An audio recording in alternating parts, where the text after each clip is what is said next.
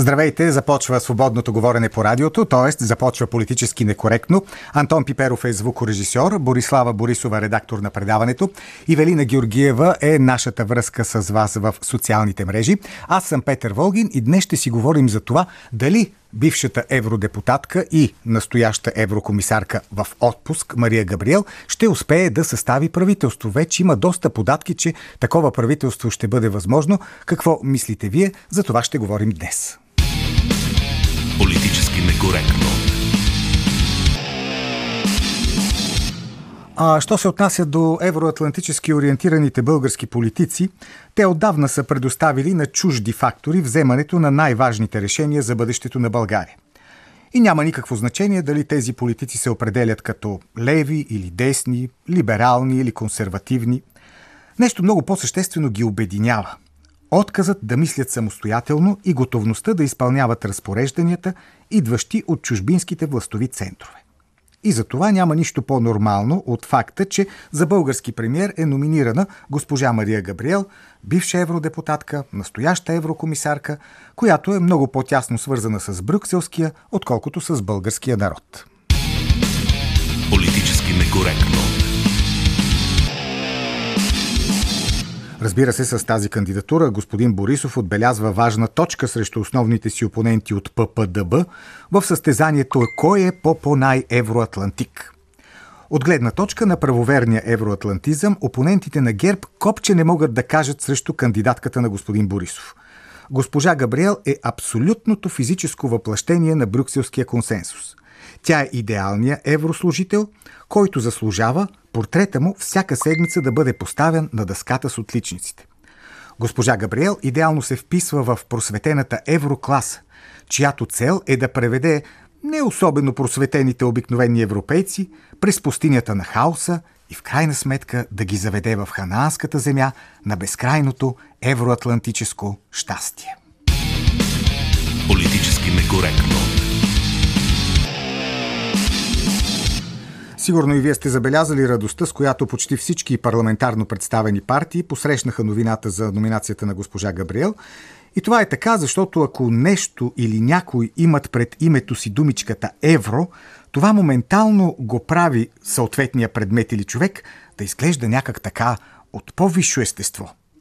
Едно е да си просто пенчо, да кажем, а съвсем друго е, ако си евро нещо си пенчо – Претендиращите да са просветени почват по съвсем различен начин да гледат на теб. Респект и дори страхопочитание се появяват в погледите им. Така че беше напълно естествено еврокомисарката Габриел да срещне огромното одобрение на европартиите. Единствено депутатите на Възраждане не викаха да живееш или глори, глори, алелуя по адрес на кандидат-премьерката, но те поначало са извън евроатлантическия консенсус и тази свобода им позволява да се държат предизвикателно и дори да успорват брюкселските скрижали. Политически некоректно. Ако госпожа Габриел успее да състави правителство, това ще бъде кабинет на абсолютния евроатлантизъм. И няма никакво значение кои точно партии ще бъдат партньорите на ГЕРБ. Дали ППДБ, дали онези от така наречената хартия на коалиция. Всички те бодро ще крачат в официозния строй под умилителните погледи на чуждестранните началници. Работата е там, че нашите политици, които толкова обичат да си слагат думичката евро пред името, отдавна са забравили какво означава да мислиш и работиш за българските национални интереси.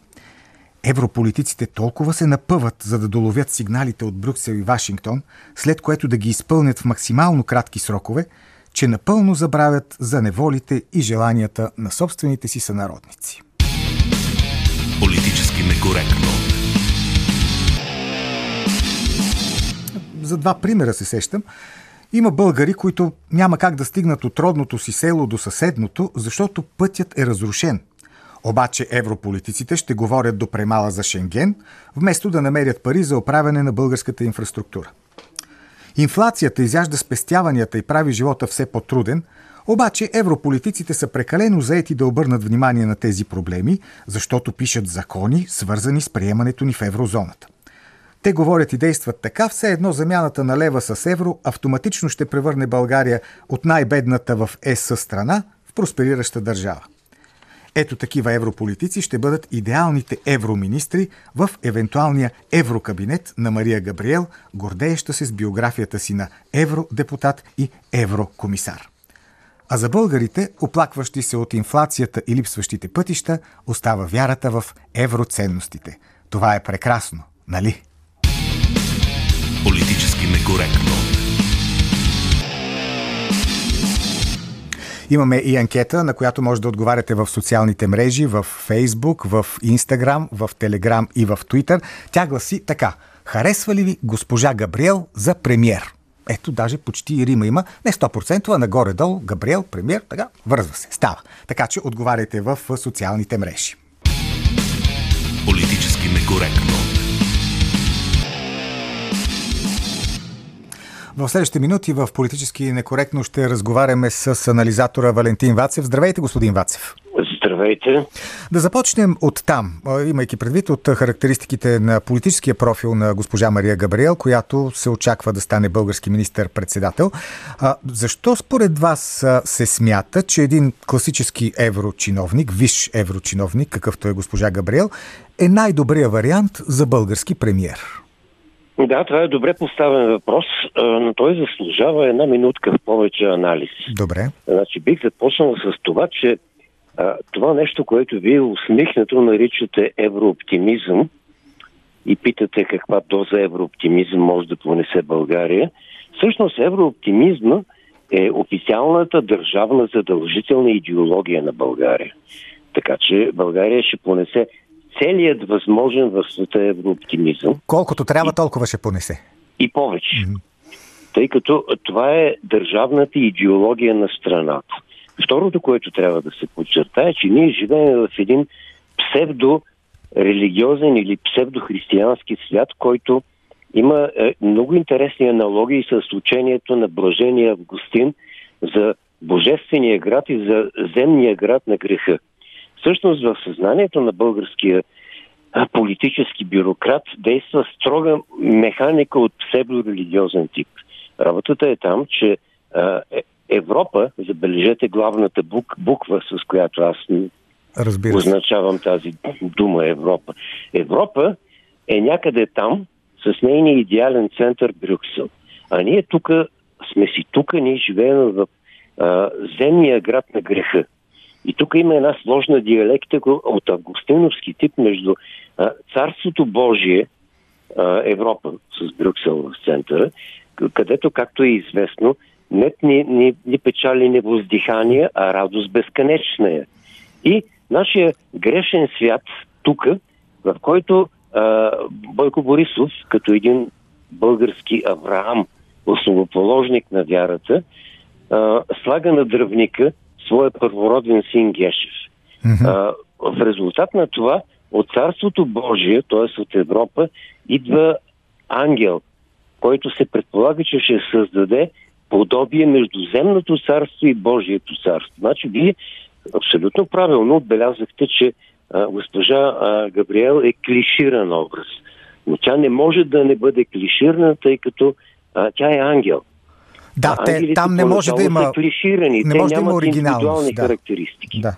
Там трябва да има съобразяване с това, което е предзададено още в с самото начало на битието. И ангела е прост вестител. Той няма биография, той няма никакви особени лични характеристики. Той е просто неземна сила, която е изпратена да благовести. На... Така че госпожа Габриел ще ни благовести с аналог на Царството Божие на земята, като създаде правителство, ако наистина го създаде. Сега вие направихте тази много интересна аналогия с Блажения Свети Августин. На мен една не чак толкова библейска аналогия ми хрумва с Максим Горки и неговият прословут разказ за Данко. Нали, когато той изважда сърцето да. си и с светлината на това сърце той повежда хората, които са объркани, несигурни, не има ясно какво става, но като идва Данко със сърцето и ги Точно повежда така. към светлото бъдеще. Точно така. Между другото, този Горкиевски сюжет също има богословски така е, да. смисъл, но ние няма да ровим там.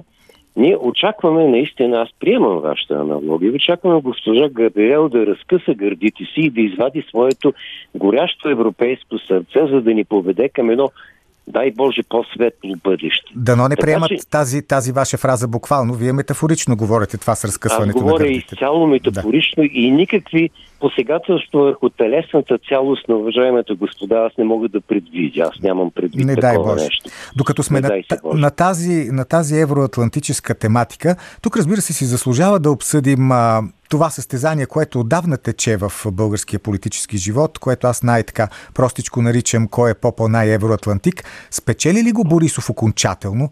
Издърпа ли това килимчи изпод краката а, на противниците си? Не, Или не направен е заявка за такова издърпане. Направен е, направен е опит за издърпане, но все още основните сюжети не са разгърнати. Всъщност става дума, аз бих перифразирал вашата постановка, mm-hmm. без да я променям същностно, че става дума за едно благородно съревнование за това, кой ще бъде назначен за любима съпруга от Американското посолство. ПП, ДБ или ГЕРЦ. На този етап Борисов ги изпревари с една много голяма крачка. Лидира, Те нямат, нямат полезен ход. Той лидира, но а, всъщност а, ние не сме видели още действията на жертвеното агне действията на сакралната жертва. Прокурор, главният прокурор Гешев ще бъде сакрална жертва и тя трябва да бъде положена на алтара на българския е, неоевропеизъм. Но той има, има право и да говори, докато отива на алтара. А има ли изобщо такова право? Защото може да се окаже, че няма. А, и трябва да приеме аз... безропотно случващото се. А, трябва да се приеме някаква канонична оценка на това, което става. Каноничната оценка гласи, че Гешев е свидната сакрална жертва, която ние трябва да платим за правото да влезем в Царството Божие на европеизма. Така че, вие може би, може да се окажете и прав, че Гешев дори няма право на думата. Но доколкото го познавам, ми се струва, че той все пак ще се опита да каже нещо и да извади някакви допълнителни аргументи в, тази, в това мрачно таинство. Мислите ли... Предстои ни да видим как всичките негови приближени го ругаят и изразяват да. видим възторг от неговото жертвоприношение. Между другото, тук има един, едно интересно също така, една тенденция, която се наблюдава. Както знаете, партии като ДБ дължат цялото си съществувание, едва ли не, именно на тази риторика за съдебна реформа, да се маха Гешев и така нататък. Така. Сега, ето, сега Гешев е на път да бъде махнат, ако не се случи нещо неочаквано, обаче без никакво участие на ДБ. Представяте ли си това каква драма е за тях? Не, това, е, това е срам и позор това, което може да последва като отговор на този срам и позор, в който ги натика българския Авраам, основоположник на българския европеизъм Бойко Борисов, това е да кажат, че никога не е ставало дума за главата на Гешев, а е ставало дума за дълбинно, структурно и смислово преобразуване на българската съдебна система. Но то ще бъде закъсняла радост и тя няма да компенсира неудоволствието от това, че им измъкнах един основен аргумент. Както казах току-що и ще повторя накратко, че а, Борисов успя да ги изпревари на завоя. Но то, разбира се, те могат да наваксат, като поставят на дневен ред а, а, родовите грехове на Бойко Борисов. Това е руската тръба, която мина през България и една снимка, на която той подарява на Путин куче. Ама има снимка как се гушка с Херо Мустафа пък от друга страна. Не. Или викате не е също? Римски, според римския принцип никакви добродетели не могат да компенсират порока. А, добре, от тук нататък как предвиждате господин Бацев да се развие тези, тази две успоредни сюжета? Единия с формирането на правителство, кой вариант ви изглежда все пак по-реалистичен? Дали коалиция на ГЕРБ с ППДБ или така наречената хартия на коалиция с останалите партии без възраждане? И втория сюжет, съдбата на Гешев, която колкото и да изглежда предрешена, може би пък да се окаже не чак толкова лесно махането на неговата глава. Аз също очаквам Гешев да направи нещо, за да се измъкне от необходимостта да легне на ултара като свидна европейска жертва. Така че Гешев има полезен ход, според мен. И доста хора ще трябва да се почувстват неудобно. А дали е възможно едната от двете коалиции? Да, възможно са и двете. Коя ви се струва по-вероятна? По-вероятна е хартийната коалиция. Това е разговор на Бойко Борисов с ДПС. С, с, Бойко Борисов с ДПС никога не е имал сериозни, съществени различия или противоречия. Защото е много трудно да имаш сериозни съществени противоречия с ДПС, тъй като те представляват а, а, те изобразяват, символизират идеалният политически център на българската политическа система, като, който като център е отворен във всички посоки. Можеш да протегнеш ръка и да срещнеш ръката на Йордан Цонев. Къде, на където и да я протегнеш. Добре, а, обаче, какво... И разбира се, участие, извинявайте, да. разбира се и участието на БСП. Е, точно за това щях да попитам. Как БСП, която сигурно откакто съществува ГЕРБ, обяснява как те са срещу ГЕРБ, пък госпожа Нинова само това говори през последните 5-6 години или 7-8, колко вече станаха, откакто тя е лидер на партията. Тя постоянно обяснява как тя е альтернативата на ГЕРБ, как сега ще влязат в едно легло. Пак Много казвам просто, метафорично, метафорично. Всяко твърдение на ръководството на БСП е предпоследно, като а, за промяната на твърдението в неговата противоположност а, ще се прибегне към главният дълг на БСП да служи на българското общество. Ние не можем да не участваме в това правителство, тъй като трябва да дадем гаранции за осигуреността на социалния проблем.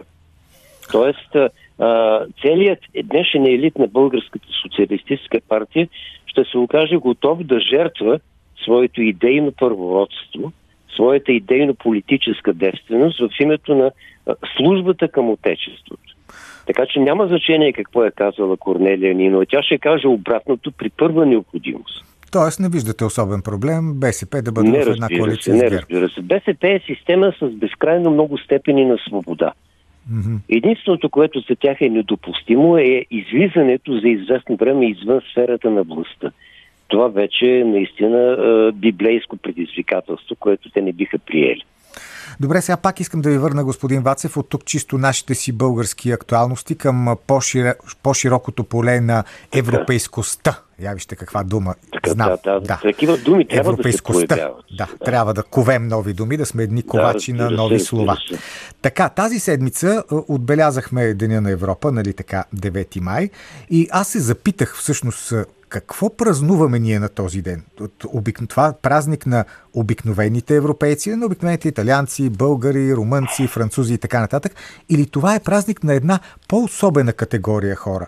На едни хора, които са достатъчно интелигентни, разбира се, достатъчно начетени, знаят папка какво съдържа файл, бе какво съдържа, как да го преместят от канцелария 1 в канцелария 2 и от е, някоя директория в друга директория. Дали това пък по-скоро не е техния празник? А, нещата са половинчати. От една страна това е празник на средния европеец или поне такъв, такъв го виждаме към днешна дата. Това е празник, който по някакъв начин съдържа в себе си и паметта за това, че ако танковете на Йосиф Страшни не бяха срутили Берлин, нямаше да има никакво обединена Европа от типа, който днес я виждам. Пак щеше да е обединена, ама друга обединена Пак щеше да бъде обединена, но тогава позорът Зиг Хайл ще, бъде, щеше да бъде официален. Трябва да помним, че в германските войски на източния фронт се воювали и десетки хиляди обикновени европейци от дъчани, холандци, италианци, испанци, може би само българи, сърби и гърци поради различни причини не са участвали в Обединения фронт на цивилизована Европа срещу руското варварство. Така че за обикновения европеец, доколкото все още го има, ще го има още дълго, този празник е интегрален. Той е празник, който обръща паметта към едни отдавна минали, но все още не забравени взаимовръзки и особености. Но много по, по-вероятно е този празник от тук нататък да се възприема като свещеното таинство на европейския бюрократ. Това е светата литургия, света литургия, света а, литургия на евро, евробюрократа, който се причестява в този празник към непреходните европейски ценности. Така че това е празник, предстои да бъде до нарастваща степен, да бъде празник на благословената европейски бюрокрация, спрямо която ние в България сме в наистина подчинено състояние. Тоест, вие говорите за тази европейска бюрокрация, която си е поставила изключително тежката задача да а, докара до върха, до хананската земя. Европа в обетованата земя, да вкара обикновения европеец в обетованата земя, за която се знае ни, нет ни радост, ни, ни печали, ни, ни въздихание. А, така че 9, 9 май предстои да бъде празник на европейското бюрократическо таинство. Mm-hmm. А, разбира се, под звуците на одата на радостта, както си му е реда. А, не, не трябва да помним, че ние сме в а, малко по-външно положение спрямо това таинство. Ние сме много причестени и трябва да не жалиме усилията си в причестяването си спрямо това таинство. Да, ние някакви, даже включително и партии с, с сериозен електорален дял, вече имам предвид партия като Възраждане, дръзват да се изказват срещу тези таинства и да имат някакви забележки спрямо разбира се, евродирективите. Разбира се, това е нетърпимо коштунство. Mm-hmm. Това е обръщане към долния регистър на битието. Това е отказ от светото таинство на европейския празник. Но разбира се, ние знаеме, както непрекъснато ни напомнят анализаторите на Нова България, че партия Възраждане е стигнала до своя електорален таван. Да, те всеки така, път стигат. И преди две години бяха стигнали, да от време на време тази така някаква се покачва непрекъснато този електорален таван, но всеки път Тавана, обясня... разбира се, се покачва, покачва се, но, пак той е таван. Но пък е таван, да, не може повече да се върви нататък. Как мислите, господин Вацев, как гледате на тези хора, анализатори, сериозни в това число, които казват, че Европейския съюз все повече се превръщал в вариант на някогашния Съветски съюз, който беше изграден на принципа, нали, центъра разпорежда, периферията изпълнява. Как ви се струва това сравнение? Известни аналогии могат да се направят, но сме длъжни да помниме огромното идеологическо различие. В Съветския съюз изграждането на реалния комунизъм беше първа задача, първа цел и първо задължение на редовия граждани на Съветския съюз. Днеска няма такива отклонения. Днес просто трябва да се изгради единни светъл европеизъм, който е лечител на нашите всички недъзи. Как обаче ще бъде изграден този европеизъм? Като се, като се е, усили вярата и се засили натиска срещу неверници. Има неверници, които от време на време си позволяват е, тънки и перфидни намеси по повод е, развитият европеизъм, който ние сега изграждаме. Значи по-голямата част от българското общество няма търпение да влезе в шенгенската обетована земя и да възприеме а, божествената благодат на еврото. На еврозоната, да. На, ев... да, евро за влизането да в еврозоната, да. като, като стъпка към, към светото таинство, към осъществяването на най-голямата мистерия в европейската история. Но има отделни неверници, които е редно да бъдат разобличавани, заклемявани и за заковаване на позорния stilts. За които ние знаеме, че те просто водят обществото в друга посока. Някои от тях са с извинени русофили. Да, ужасно е това. Нали, просто не... Да, ужасно. Крайно, крайно некултурно е едно Но ние, ние ще се пребориме с тях. Да, и аз така мисля. А, да. да, въпросът с... Много интересен действително е въпроса с еврото, защото той се превръща, както вие казахте, в един сакрален въпрос. Т.е. ти не можеш да бъдеш признат за 100% европеец, ако не си 100% привърженик на влизането на България в еврозоната, колкото се може по-скоро скоро, нали така? Разбира се, разбира се, това е също израз на благочестие и на спасеност, на, на отдалеченост от греха и от погибелта, на, на човешката слабост. Това е нещо като влизане в а, осветеното царство, където а, просто а, благодатта е гарантирана. И тази благодат има своето изражение в определен вид банкноти с специфични цветове. Значи ние този въпрос все още не сме го решили. Все още тече референдум за или против еврото, така че даже в обществото вече има определени различия. Например, успелия български банкер и бизнесмен Леон Кампарцумян е абсолютно категоричен, че възраженията срещу еврото са просто... Е, това е, има нещо еретично, нещо греховно самото съмнение в благодатната сила на еврото. Да, и това трябва не, не бива да бъде допускано по не бива Да, и няма да бъде допуснато. Защото значи, аз най-малкото е, да, признак, на, признак на русофилство дори е това, ако хората се съмняват в еврото и не искат да го приемат. Това е признак на скрита русофилия, която не бива да бъде търпяна. Между другото обаче, този аргумент може да звучи много точен, но пък аз се сещам за някои държави, като например Полша, което последното може, както знаят и нашите слушатели, последното, което може да се каже за Полша и за нейния управляващ елит, че са русофили, а те в същото да. време са категорични противници на еврото и нямат никакво желание да влизат в еврозоната и сега някакси неудобно става да ги обвиняваш в русофилство, както се прави тук в България. Как се разрешава Полша това? Не, не може да бъде обвинена в русофилство по никакъв начин. Те са доказали правото си да бъдат русофоби, доказали са го практически и исторически. Но на нас, като обикновени грешни хора, ни е забранено да разширяваме прекалено много своите аналогии и подобия. Значи трябва да гледаме в своята ясла, в своята компания и да не се съмняваме в изчерпателната сила на европейския смисъл, който стига до нас през нашите европейски представители в Брюксел. Така че самия опит да се правят аналогии вече съдържа нещо греховно. Да. А, как мислите, господин Вацев, когато вероятно, може, поне за сега изглежда вероятно да се сформира правителство с еврокомисар Габриел начело и класическо евроатлантическо правителство, Точно обаче така. какво ще става с опозицията? Какъв тип опозиция ще има едно такова правителство? може да се появят опозиционни сили, които си позволяват публично да се съмняват в благодатната роля и същност на това правителство. Това наистина обаче правителство изградено по този начин, по европейски тертип, е много трудно да му се измисли опозиция. Mm-hmm. Освен политическата сила възраждане, за която ние знаем, че е вече опряла до тавана си, по-нататък няма къде да расте.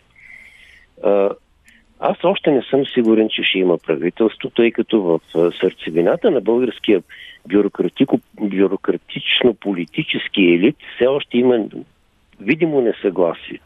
Кой е любимата съпруга на Американското посолство?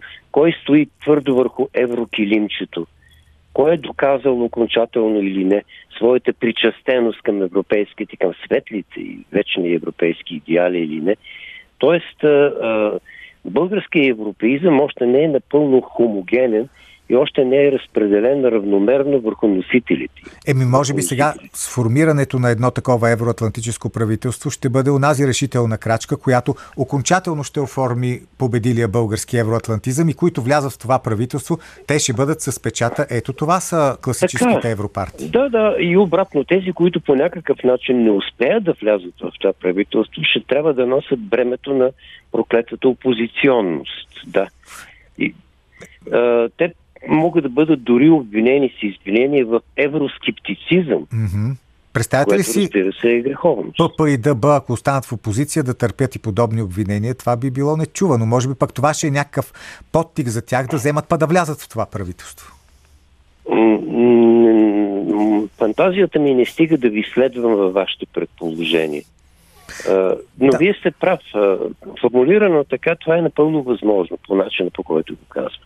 Ако билета за това правителство е равносилно за проп, на пропуск за евроатлантическия свят, тогава всички партии би трябвало неистово да се стремят да вземат този билет. Би не? трябвало неистово да се стремят към участие в това правителство, което означава, че България би могла да го стане и без опозиция. Това е много да. странна ситуация, но това би било равносилно на още една крачка от градът на земните грехове към Царството Божие. Където знаем, че опозиция няма. Но и в Царството Къд, Божие няма опозиция. Разбира се, в, в Чивитата Деи, в Божия град, поначало не може да има опозиция, тъй като там има само ангели. Mm-hmm. А, падналите ангели са изхвърлени от Божия град.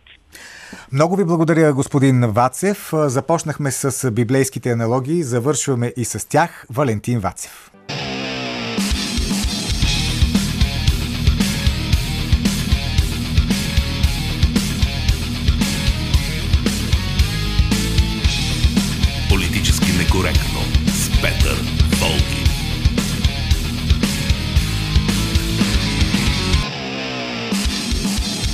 Както и с Антон Пиперов, Ивелина Георгиева и Борислава Борисова. Продължаваме до 14 часа. Днес говорим по темата ще успее ли госпожа Мария Габриел да състави евроатлантическо правителство.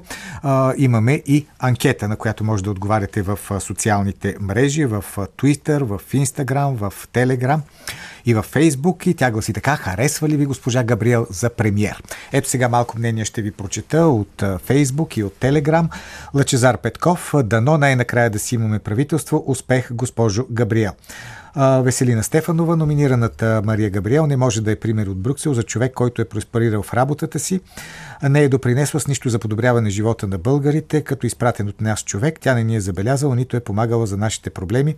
Това, че е направила някоя разходка в България веднъж в годината, не означава, че е запозната с нашите проблеми. Калин Константинов, надявам се Мария Габриел да е само един шумен начин да бъде върнат мандата. Подобен безлик чиновник, ако глави правителство, може да бъде само марионетка, изпълняваща чужди поръчки, както беше Плевнелиев на президентския пост. Светлана Селина. България има обективна нужда от работещо, подкрепено от парламента правителство, но ако а, правителството ще е с премьер Габриел, по-добре да го няма. Едно време ГЕРБ ни заливаше с калинките, сега е дошло време на Габриелките. А, Калуян Иванов в Телеграм пише няма да изберат, защото който и да подкрепи ГЕРБ за правителство, губи шансове на местните избори. Мартин Митов, много я харесвам, още повече ще я харесвам, ако вице-премьер ще бъде Манол Пейков. Здравейте! Здравейте, добър ден, господин Волгин. Чуваме ли се добре? Чуваме се прекрасно. Кажете сега, ще има ли кабинет с премьер госпожа Габриел? Много, много се радвам, че се свързах с вас, че първи а, поведох хорото. Ще ви кажа, ще се радвам много, ако има такъв кабинет.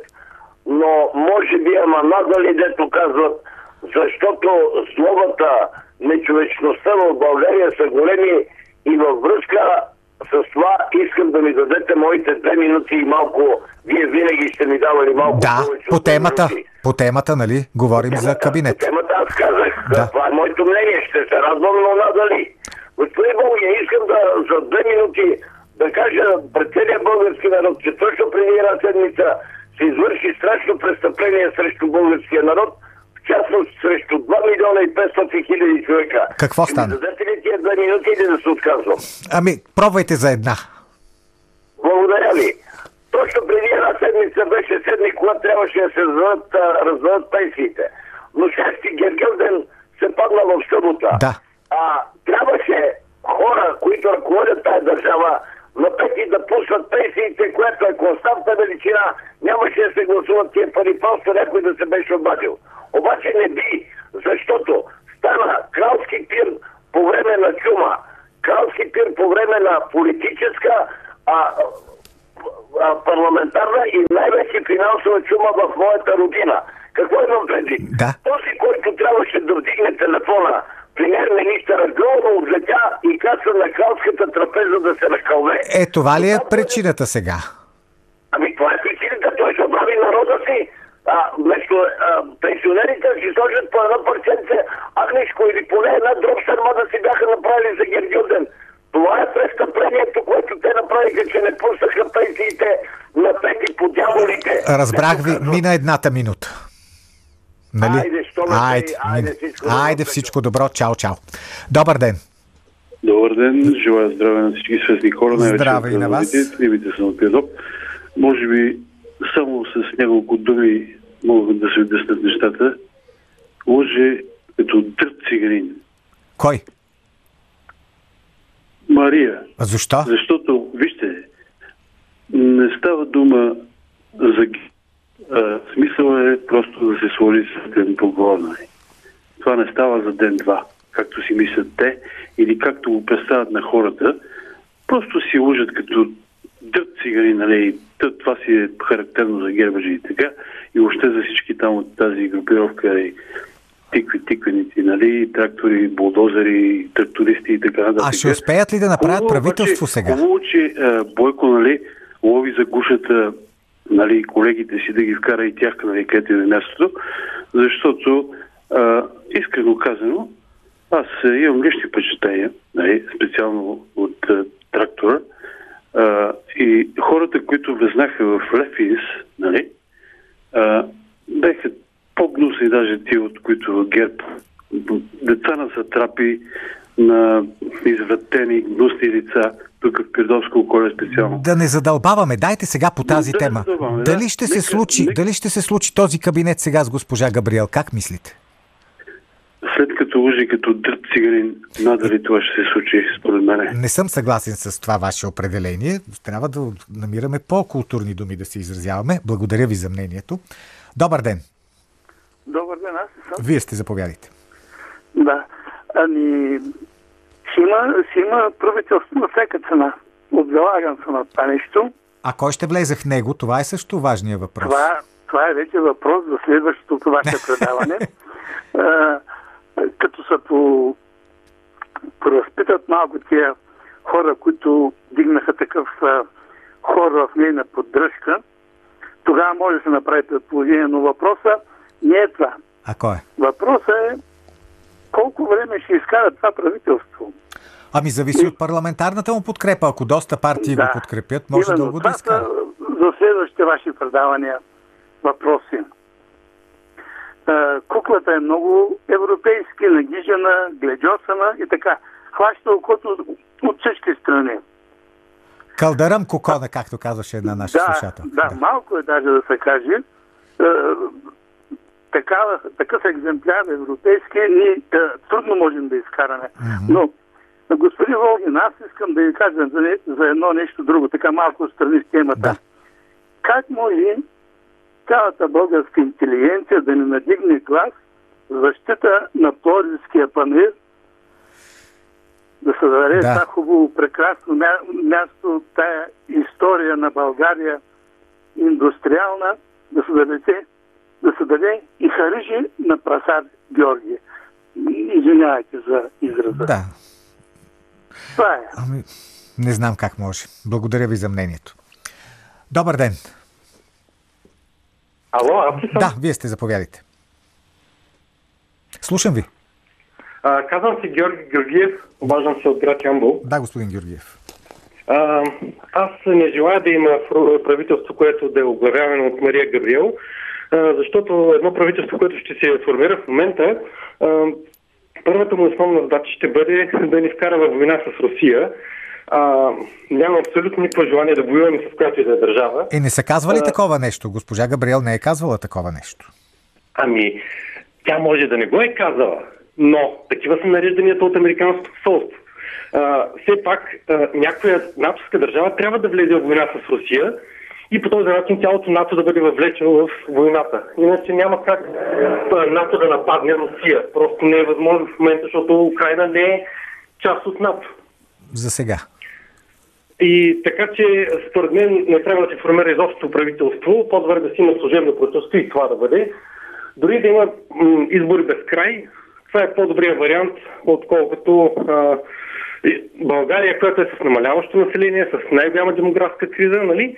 И да влезем в война, това означава още по-голяма смъртност и още по-голямо намаляване на Ама население. все пак трябва да има някакво правителство, нали? Не може до безкрай. Трябва в един момент да има редовно правителство. Дори да се формира правителство, то трябва да бъде правителство на национално съгласие и да има основни приоритети, които да не са война, да не е евро, Шенген и всякакви други такива неща. Има много по-важни проблеми, като неграмотност, като безработица, като демографска криза и всякакви други такива неща, които трябва да решаваме проблемите, не се занимаваме с нарежданията на американската. Добре, благодаря ви за мнението. Добър ден. Ало? Да, заповядайте. Добър ден, господин Боги. Слушам ви. Тодоров от София.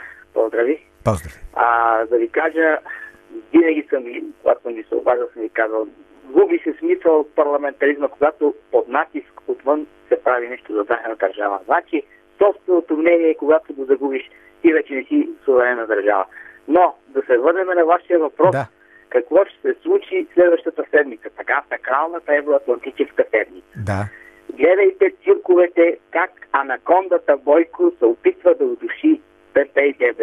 И как те имат желание, ама не се някак влиза в, в правителството. И накрая, като се гласува тази евро супа, ще видите как наистина едни, може би, или ще излязат от залата ППДБ, или някакви там 10 отцепници ще има и наистина ще има правителство този път, защото а, а, натиска е много сериозен, най-сетне да подкрепиме с всички сили Украина и да, да излеземе пред американците като най-първи евроатлантици и когато българите го видят това, нека да си помислят следващия път, като гласуват Бойко ли ще, Пепе ли ще или някой, който мисли за България. Благодаря. Благодаря и аз. До чуване. Добър ден. Заповядайте. Дали Добър се... ден. Добър ден. Само трябва да изключите... Обаждам ви се от село Динкът. Еми, като слушам а, хората как искат избори до дупка, вчитам, че тогава трябва да се намалят даже и спрат пенсиите, заплати дават се за тия избори милиони. В такъв случай, такъв къде искат избори до дупка, вероятно са много богати хора, могат да си позволят избори, ама питат ли бедното население? Ама защо пенсиите Според казвате да се спират? би трябвало да има а, правителство. Да, а кой да влиза? И да е то. И чух от една радиостанция, това е домашния ми любимец. Кое? А, чух, да, чувам го, да. Че Иван Гешев е имал неблагоразумието във вашето предаване да каже, че излиза вече разследването на Бойко Борисов. Е, не е казал точно това. Са, са, случват тия неща. Ами, благодаря ви. Благодаря ви и аз за мнението. Благодаря на всички, които се обадиха. Политически некоректно. Разбира се, Бойко Борисов е майстор на политическите комбинации. Това той го е доказвал през всичките тези години, в които беше на власт. Многобройните съюзи, които включваше, от които излизаше без да се полепи нищо върху него или с много малки нали, такива щети. За пореден път го доказа, след като и кандидатката му и програмата, която тази кандидатка изложи, всъщност взе основните аргументи на неговите евроатлантически противници. Тоест, той взе, че ги би на техния терен, на евроатлантически евроатлантическия терен, показа се по-голям евроатлантик от ППДБ, което си е направо огромно постижение. Но за всичко това, за политиката на реализма, е коментара на Калина Андролова.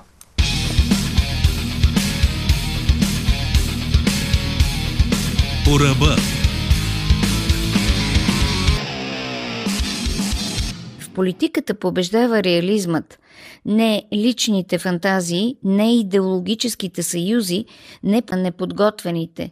В политиката побеждава този, който прилага принципите на реализма. Същият реализъм, чийто най-значителен изразител през изминалия 20 век беше Хенри Кисинджер в областта на международната политика – Същата доктрина, според която държавите са просто билярдни топки. Доктрината, известна като Realpolitik, представлява политика, основана на безмилостна прагматика, а не на идеали, етични съображения и морални оценки. Може да се каже, че лидерът на ГЕРБ практикува до безупречност тази доктрина, но адаптирана за вътрешно-политическия терен – при Realpolitik най-важното е да действаш съобразно разпределението на силите. Не според това, кой ти е симпатичен и близък по идеология или кого мразиш и си обявил за враг. Ако във външната политика основното съображение е военната сила, то в политиката на национален терен фундаменталното основание е с каква електорална мощ разполага партията опонент и колко устойчива е тази мощ във времето. Ако ППДБ следваха тази доктрина, щяха да получат абсолютно устойчив коалиционен кабинет с 4 годишен мандат, който нямаше да е толкова мотивиран да освети политиката на безстопанственост, на неизгодни сделки и злоупотреба с власт на хора от кабинета Петков и щеше да им даде време и ресурси да изграждат местните си структури. Вместо това обаче днес ППДБ протестират, че ГЕРБ нарушили джентълменското споразумение и няма да им предоставят председателството на правната комисия. Те не виждат голямата греда, а се занимават с клечката. Продължават с този стил, невиждан до сега в нашето партийно пространство, да губят всичко, което могат да загубят, да губят дори това, което безспорно са спечелили. ГЕРБ обаче, както казах, действат според правилата на реализма. Дали ще подарят правната комисия на ППДБ няма особено значение, след като се постигна управленско мнозинство в парламента. Това мнозинство ще определя кое действие може да бъде джентълменско, кое ще бъде грубо мачкане, кое ще мине в правната комисия и кое няма да мине. Тоест, джентълменството е пожелателно, а справедливостта, както ако си спомняте се изразяваше Тразимах на Платон, не е нищо друго, освен полезното за по-силния. Всъщност, Стой Стоев, който продължаваме промяната предлагат за шеф на правна комисия, е много удобен за ГЕРБ. Това е най-важната комисия в парламента за каузата на ППДБ и те я връчват в ръцете на човек с несъобразена подготовка, без никакъв опит, с спорна компетентност. Подобен факт няма логично обяснение, освен че ПП не работят за същото като ДБ – Изглежда така, сякаш продължаваме промяната, саботират задачите на ДБ. Нека не забравяме, че отново ПП провалиха в предишния парламент гласуването, свързано с съдебната реформа. Тогава ПП предпочетоха да се занимават с Фейсбук, отколкото да гласуват в пленарна зала. От тук нататък коалицията ПП-ДБ ще върви надолу защото са нерационални и вземат алогични решения. Борисов е много по-силен политически играч от тях. Не защото държи местната власт, както често и БСП и ППДБ подчертават, а защото е политически много по-умен от тях. Борисов в момента отнема всички аргументи на своите опоненти. Първо, изваждайки Мария Габриел за премьер – той отряза приказките, че много, ама много искал ППДБ, за да се изпере през тях, защото с Мария Габриел ГЕРБ се легитимира напълно през подкрепата на евроатлантическия фактор. Второ, Борисов им отне най-силния инструмент – възможността за жълтопаветни протести. Той буквално получи доверие от технолозите на цветните протести. Трето, Борисов унищожи аргумента на ППДБ за съдебната реформа.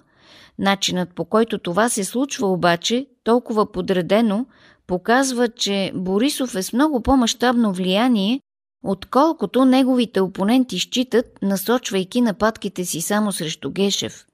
А и не само това. Думите на Габриел за уронване на престижа на съдебната власт представляват вече взето решение на ГЕРБ – на поставена задача отвън. Тоест, Борисов отстъпи Гешев, но не на вътрешния терен, защото ППДБ настояват. Той обмени Гешев срещу нещо по-голямо, срещу възможността ГЕРБ да управляват устойчиво, докато продължаваме промяната, рязко бъдат подпомогнати да се самоприключат. На Христо Иванов ще му се наложи да се разкачи от продължаваме промяната по някое време, когато нарастващата им политическа загуба, дължаща се на тежка алогичност и непродуктивни ходове, започне да му пречи. Част от избирателите на ГЕРБ не разбират защо е нужно да се водят дълги отстъпчиви преговори с ППДБ, защо Борисов им дава аванси и се заиграва с техния политически наивитет. Отговорът е защото следва политиката на реализъм – той непрекъснато ги поставя в позицията да бъдат неспособни на политически отговор. Същевременно Борисов изкушава Асен Василев с предложение за финансовото министерство, знаеки, че този психологически трик разпада ПП отвътре. Асен истински се раздвоява, защото има страст по този пост, вътрешно се колебае и претегля възможността дали не е по-добре да бъде финансов министър за 4 години, отколкото да упорства по надолнището, заедно с Кирил Петков и Лена Бориславова. Ако приеме, разкъсва партията. Ако не приеме, разкъсва себе си, губейки златна възможност. Не може да се отрече, че Борисов е добър познавач на политическото изкуство и практик на реализма. Той побеждава чрез щедрост, опитвайки се да намалява интензитета на конфликта, а не чрез враждебност – ако се замислим в какво състояние беше ГЕРБ преди две години, и колко нелепо Кирил Петков разпореди да бъде арестуван Борисов, като искаше прибързано и неумно да доминира ситуацията. Продължаваме промяната са класически пример за провал чрез самозабравяне. В същото това време ударите тласнаха ГЕРБ да използва целия си ресурс. Както получават мъдрите, не прибягвайте към унижение или елементарно отмъщение. То създава отново врага, събира неговата сила. ГЕРБ употребиха фино оръжие, пробиха главозамайването и глупостта на своя политически противник.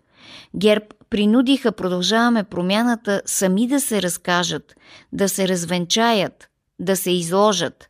Не чух на разговорите вчера Кирил Петков да иска да пенсионира Борисов. Всъщност Борисов пенсионира, продължаваме промяната, но те още не са схванали този факт. Коментар на Калина Андролова. Политически некоректно. Сега към една тема, която е важна не само защото е свързана с известни хора, а защото по принцип определя много важни тенденции за бъдещето на медиите, изобщо на бъдещето на информацията. За какво става дума? Знаете, най- един от, хайде да казваме най, но един от най-известните телевизионни водещи в света, Тъкър Карлсън, беше отстранен от Fox News, телевизията, където работеше. И сега, преди няколко дни, стана ясно, появи се информацията, че Тъкър Карлсън ще води шоу в Twitter – т.е. неговото предаване ще се излъчва в Twitter. И това повдига много важния въпрос какво се случва в борбата за аудитория, за повече внимание, борбата между големите телевизии, традиционните медии и социалните мрежи, които добиват все по-голяма популярност. Да не се окаже в един момент, че ако един популярен и добър водещ има предаване в YouTube или в Twitter или някъде другаде, всъщност ще има по-голяма гледаемост, отколкото ако е водещ в някоя традиционна телевизия. Кой знае, предстои да разберем. Но всичко за Тъкър Карлсън и това дали той ще успее да направи шоуто си в Twitter също толкова гледаемо, както направи политическото си шоу и в Fox News, ни разказва Владислав Апостолов. Културни войни.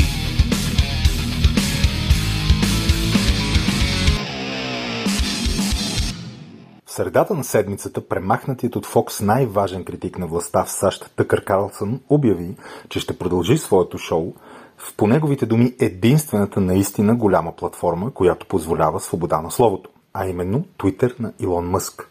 Краткото видео на този враг номер едно на либералната селищна система ТъК отново унищожи и унижи всички мейнстрим телевизии взети заедно.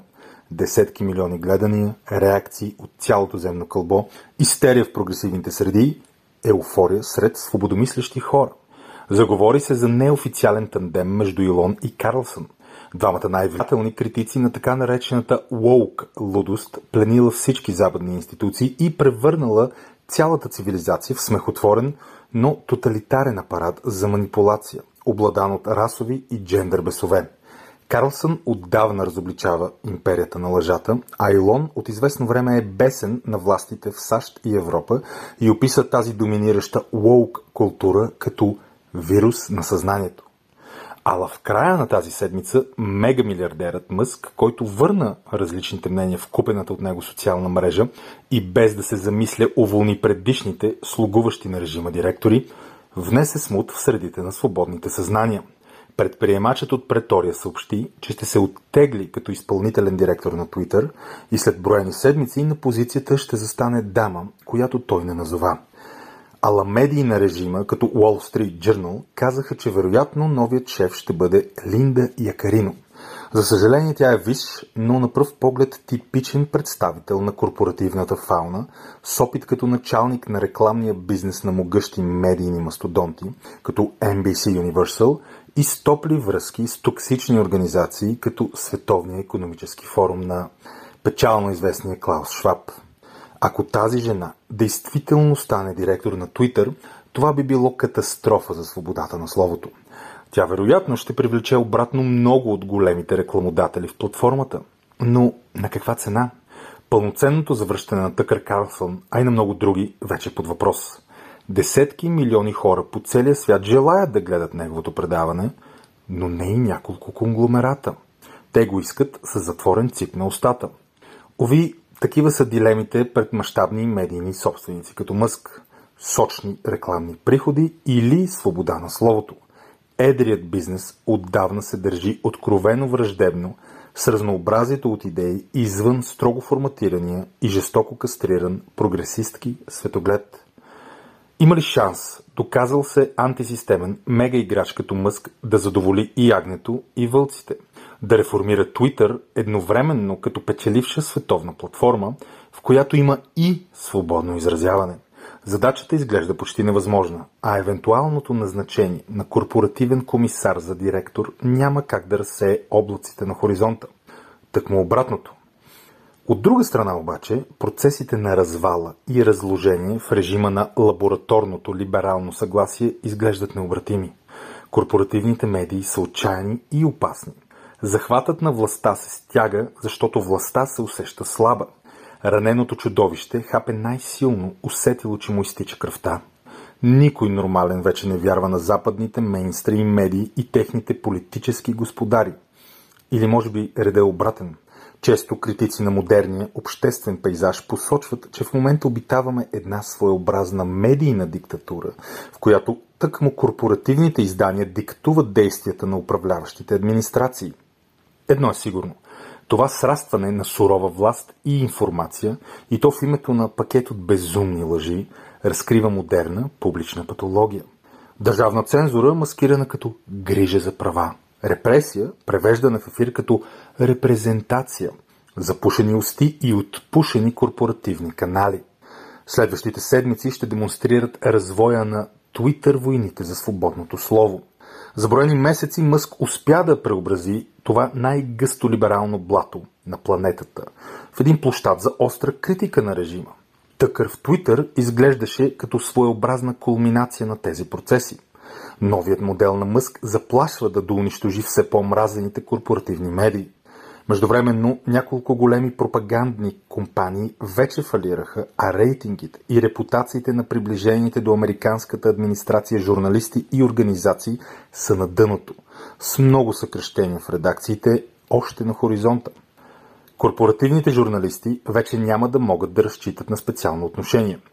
Този твит на Илон Мъск от 24 декември миналата година се превърна в нещо като коледен подарък за всички несъгласни с модерния медиен монопол върху информационния поток. Възможно ли е непредвидим, но и неподражаем играч като Илон Мъск да хвърли всичките си усилия на вятъра с назначение на корпоративен слуга? Тъкър Карлсън, както и милионите негови зрители, със сигурност разчитат на това отговорът да е не просто не, а едно звучно под дяволите не и за нищо на света. Все пак Мъск направи нещо немислимо – купи за 44 милиарда долара централния инструмент на либералния режим и го насочи срещу него. Разкара ръководството и повечето паразитиращи офицери по разнообразието, равнопоставеността и включването. Изгони истеричните апаратчици по политическата и културна цензура, влезе в опасен публичен конфликт с властта в САЩ. Редно е битката да продължи. И никой не е обещавал, че ще е лесно. Това беше коментар на Владислав Апостолов. Политически некоректно. Днешната ни анкета, за която ви призовахме да гласувате в социалните мрежи, нашите страници в социалните мрежи, въпросът гласеше харесвате ли госпожа Габриел за премьер? Ивелина вече е готова с обощаването на данните и те гласят, че повечето от гласувалите не одобряват за поста номинираната от ГЕРБ СДС Мария Габриел. 89% от гласувалите в Фейсбук, а те са 445 души, не харесват това предложение. В Инстаграм са гласували 44 души и 75 от тях не харесват Мария Габриел за премьер. В Телеграм са гласували 550 души, 94 от тях не харесват това предложение. В Твитър са гласували 41 души и 78 от тях не харесват Мария Габриел за премьер. Политически некоректно. Днешното ни предаване завършва. Разбира се, утре отново в 12.20 политически некоректно с Силвия. С вас се разделят Антон Пиперов, Борислава Борисова и Велина Георгиева. Аз съм Петър Волгин.